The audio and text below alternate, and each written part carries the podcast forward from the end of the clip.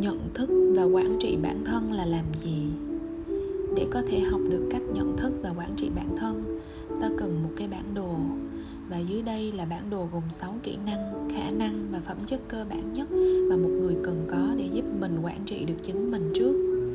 Không ai khác có thể quản trị bạn giùm bạn và bạn cũng không quản trị được bất kỳ ai khác nếu bản thân mình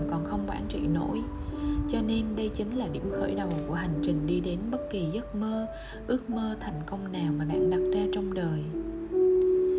Thứ nhất, hiểu về cảm xúc và ngoài nổ kích hoạt cảm xúc. Đây là khả năng nhận dạng được các hoàn cảnh và có thể kích hoạt phản ứng cảm xúc không kiểm soát được.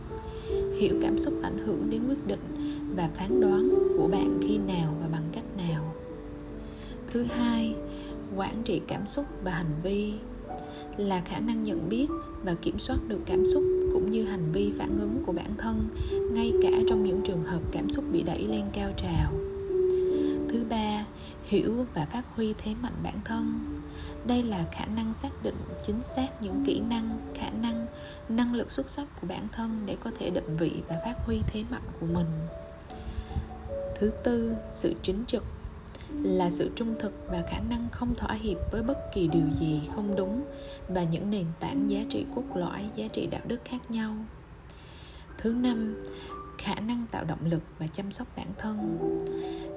Đây là khả năng giữ cho động lực và năng lượng luôn tích cực bằng cách biết và theo đuổi mục đích sống và thường xuyên dành thời gian tái tạo năng lượng cho bản thân dưới nhiều hình thức chăm sóc sức khỏe, vật ý và tinh thần khác nhau cuối cùng là khả năng tự tin. Khả năng tự tin là khả năng tin vào năng lực, phẩm chất và sự phán đoán của chính mình.